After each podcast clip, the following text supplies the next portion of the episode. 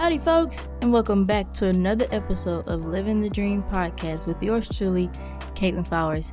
Once again, remember if you haven't already, go subscribe to all the social media accounts, follow all the podcast streaming apps.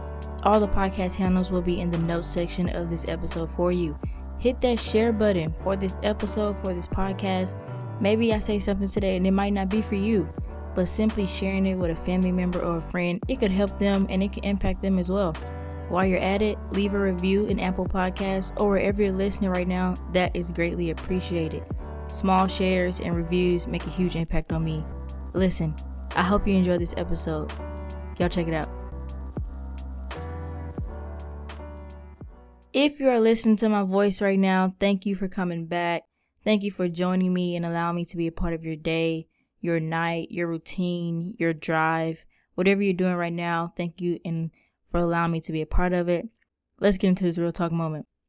So, guys, I have been binge watching a show called Married at First Sight. I love that show so much. Um, I like romantic shows and romantic movies, but that's just who I am. But if you never watched the show, there's a pool of people that get chosen um, by these love experts, quote unquote, and only a certain amount of singles get chosen to marry each other. They've never met each other. They never lived together. Some of them have never seen. Most of them have never seen each other. Um, there has been a couple on this episode that did see each other before, so that was interesting.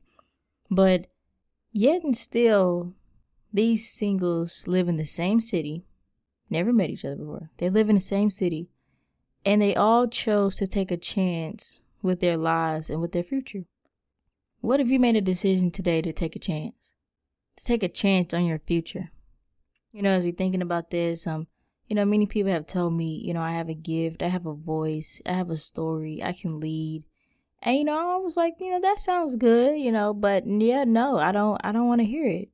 I was never the person to always want to be in front or want to be seen by a crowd. I was definitely not speaking in front of a crowd or teaching or any of those things, you know. I was just willing to do my job from the back and go home you know, that was just who I am.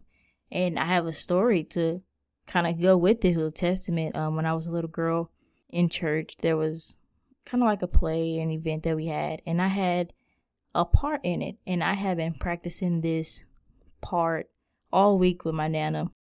And I knew it, you know, I knew it by heart. I didn't need the paper to, to read it or anything like that. So the night that it was time for me to say my part, they handed me the mic and I did not say a word. I just looked out in the crowd. I mean, I was frightened. I didn't say anything, but I was kind of um, repeating what my teacher was saying. You know, she was saying it for me and I was repeating after her. But, you know, I should have done that, but I didn't want to say anything. You know, I was scared. I was nervous. So, you know, my nana, she was upset, of course. She was probably embarrassed. And she said on Sunday morning after church, um, after the preacher had got done preaching that I was gonna go up there and say my part. And of course, you know, I was freaking out, you know, but I was a little girl, you know, so I didn't really have no choice. I didn't really talk that much either, so it was kind of like, are you gonna get up there and do it? So, got up there, handed me the mic in front of all these people. Mind you, this was a Sunday morning church service in front of all these people.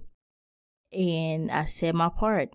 And when I tell you everybody stood up everybody started clapping. They were so happy. They were joyful, you know, but that that wasn't me. I had I had to take the long road instead of me just saying the part and I could have been done with it. But instead I just chose to not want to say anything and just made it hard on myself.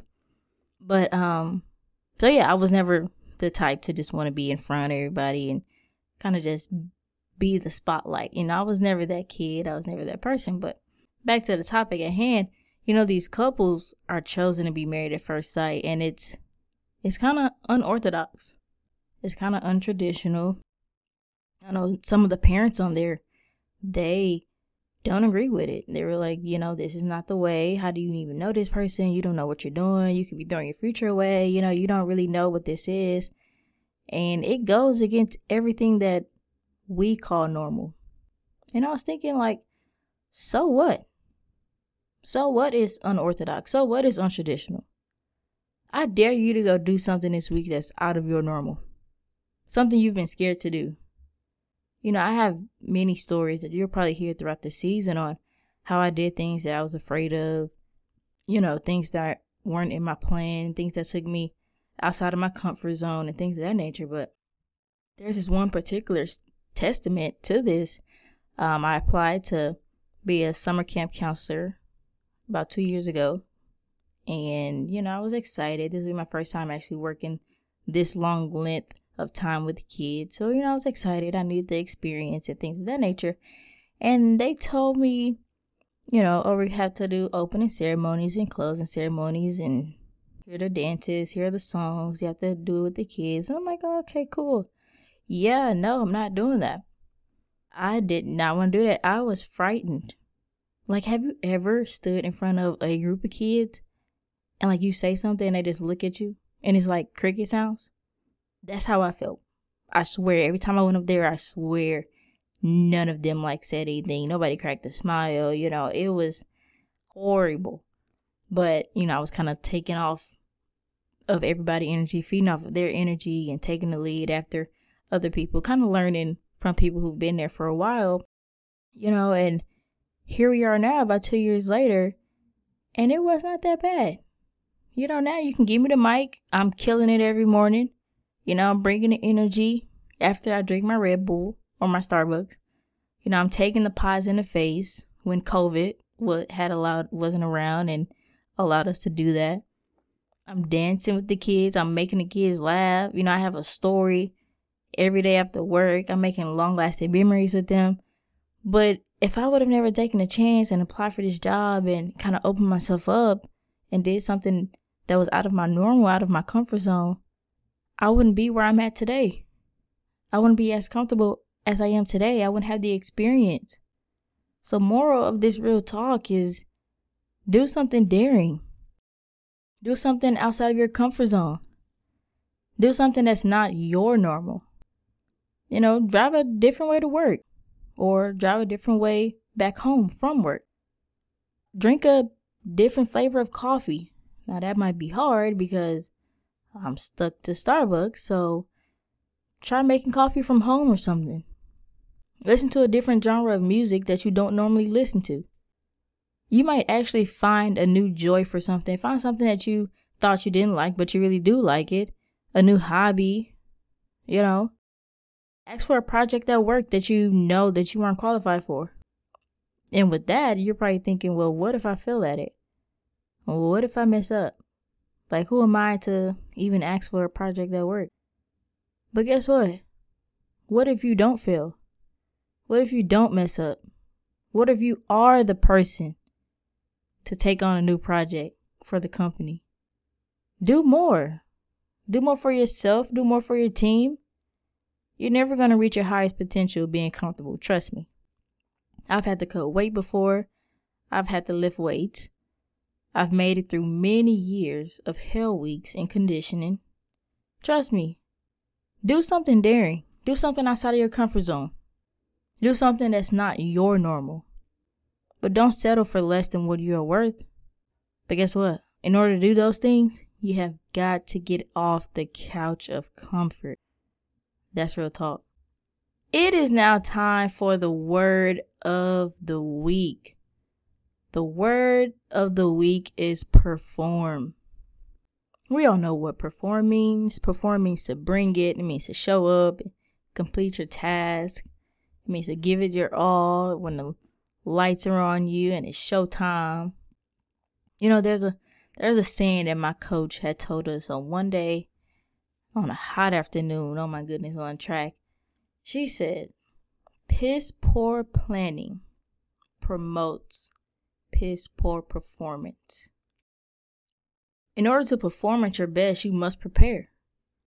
You know, when she said that, I was like, yeah, I don't, I don't know really what you mean. And she probably told us that because we probably weren't running hard enough or giving 110% or finishing the times, you know, that we were supposed to make. But, you know, in order for us to have performed at our best, we had to prepare. No matter how much talent you have, how much talent you think you have, how many degrees you have, how old you are. You must prepare for whatever you want. Mm, you must prepare for what you're chasing, or it's going to be hard and it's going to be difficult. So, I'm going to give you three keys for your proper preparation that will prevent your poor performance. So, if you're taking notes, if you're a note taker, get your notebook out. If you're driving, don't get your notes out. You know, just listen and come back to it. And so you can listen to it more and get what I'm actually saying and have a better understanding. But for all my note takers, here we go. Key number one be disciplined. You know, I've heard that a lot. Coaches preach that a lot, you know, and we all can afford to be disciplined in some areas of our lives. Maybe it's in your finances. Sometimes you have to be frugal and save your money. You know, remember the goals that you have and the goals that you want to set for yourself. If you want to be debt free, you probably shouldn't be spending unnecessarily. Maybe it's for your mental health. Be disciplined with your boundaries that you set for yourself and you set for others.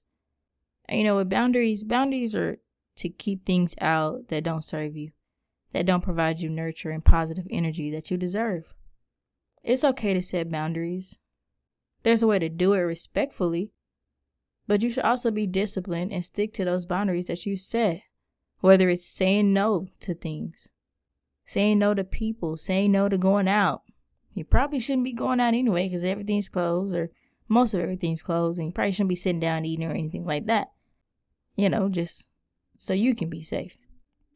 Maybe it's you're trying to be vulnerable and express your feelings while balancing assertiveness, whatever it is. Be disciplined in the necessary areas of your life physically, mentally, emotionally, spiritually. Be disciplined. Key number two educate yourself. Everyone is a student that turns into a teacher. You learn something every day that you can teach somebody else. You know, you always have room to learn, you always have room for improvement. And I remember um, this saying that when you get your bachelor's, you realize how much you know. When you get your master's, you realize how much you don't know. And when you get your doctor's, you realize how much you will never know.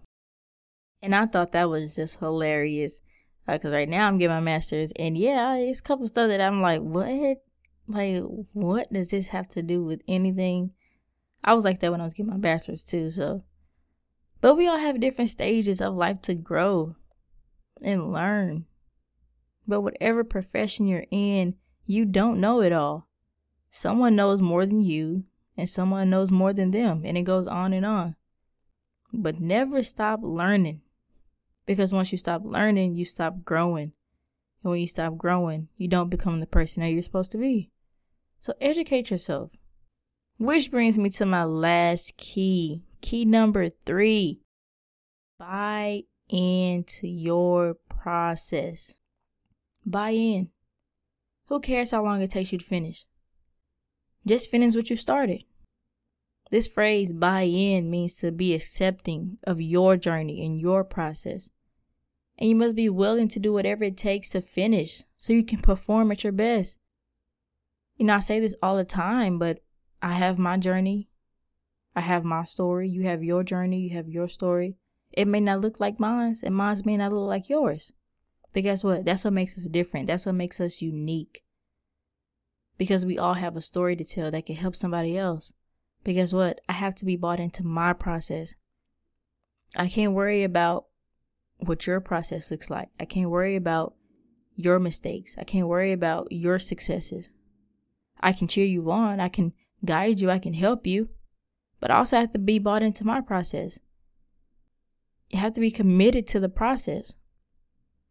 You know, I said this once the, the year started. Don't compare your behind the scenes to someone's highlight reel. You know, a lot of people they post, you know, the yearly the year end review and everything that they did that year. But you don't see that person fighting depression that year. You don't see that person crying at night. You don't see that that person probably lost a family member. You don't see that that person is probably not happy at the job that they making all this money at. You don't see that person in a gym all the time, even though they posted like their little six pack. You don't see that person in the gym and the hard work that they're putting in. You just see the highlight reel, the things that look good. So don't compare your behind the scenes to someone's highlight reel. Focus on your process. Buy into your process. Don't focus on anybody else's process. Put yourself on the line during your process and during the planning, during the preparation stage. Then it won't be so hard to keep this mindset when performance day happens, when it's time for the highlight reel. You know, you have to get it right when no one's looking, when no one's in the gym, when everybody has clocked out, while everybody's still sleeping. So when everybody's looking at you, you perform with excellence. But in order for you to do that, you have to focus on yourself, buy into your process. Yes, it might be hard. Yes, you might have a lot of pit stops. Yes, you might have a lot of stop signs. Yes, you might have a couple bad days, maybe even some bad months. Maybe there's some things that's going to hinder you and set you back. But guess what? Buy into that. Buy into that pain. Buy into that process. It's okay for that to happen. But as long as you buy into your process and you focus on yours and not compare yourself to anybody else's story, everything will take care of itself. It'll work out for you. So be disciplined, educate yourself, and buy into your process. You have to be humble enough to prepare so you can be confident enough to perform. Alright, guys, let's wrap this up and head for home base. Once again, follow, subscribe, download, turn on all the notifications for the social media platforms. They will be posted below. Listen, I hope you enjoyed this episode. I really do. Your support and love is appreciated and it will never go unseen. I want you to be impacted so you can go be impactful. I love you, God loves you, and that's all that matters. Until next time, folks, peace.